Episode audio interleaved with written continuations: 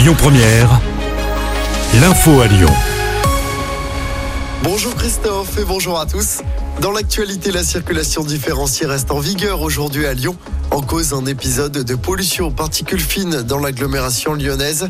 Elle a été déclenchée ce samedi. Seuls les véhicules équipés d'une vignette critère 0, 1 ou 2 sont autorisés à circuler librement dans la zone à faible émission. La vitesse est abaissée sur les grands axes. Plus de 2000 personnes dans les rues de Lyon pour dire non à la loi immigration.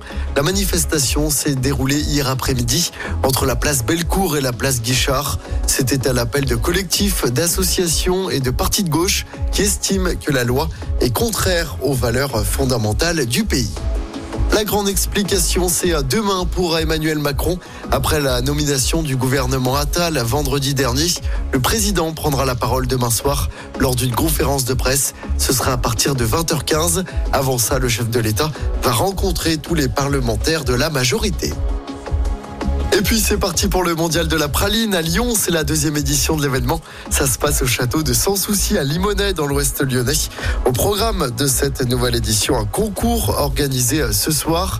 On retrouvera également un petit marché rose vendredi, samedi et dimanche. Événement gratuit et ouvert à tous. On vous invite toutes les informations sur notre application.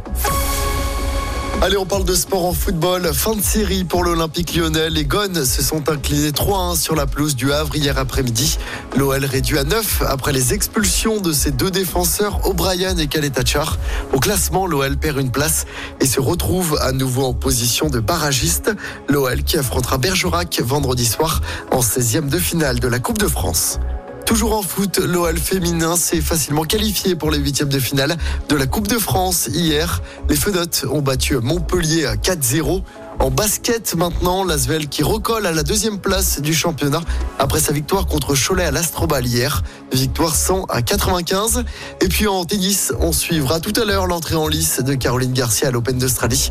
La lyonnaise affronte la japonaise Naomi Osaka au premier tour et le match doit débuter à 11h.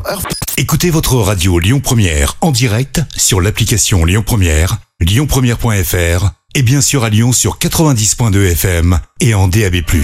Lyon Première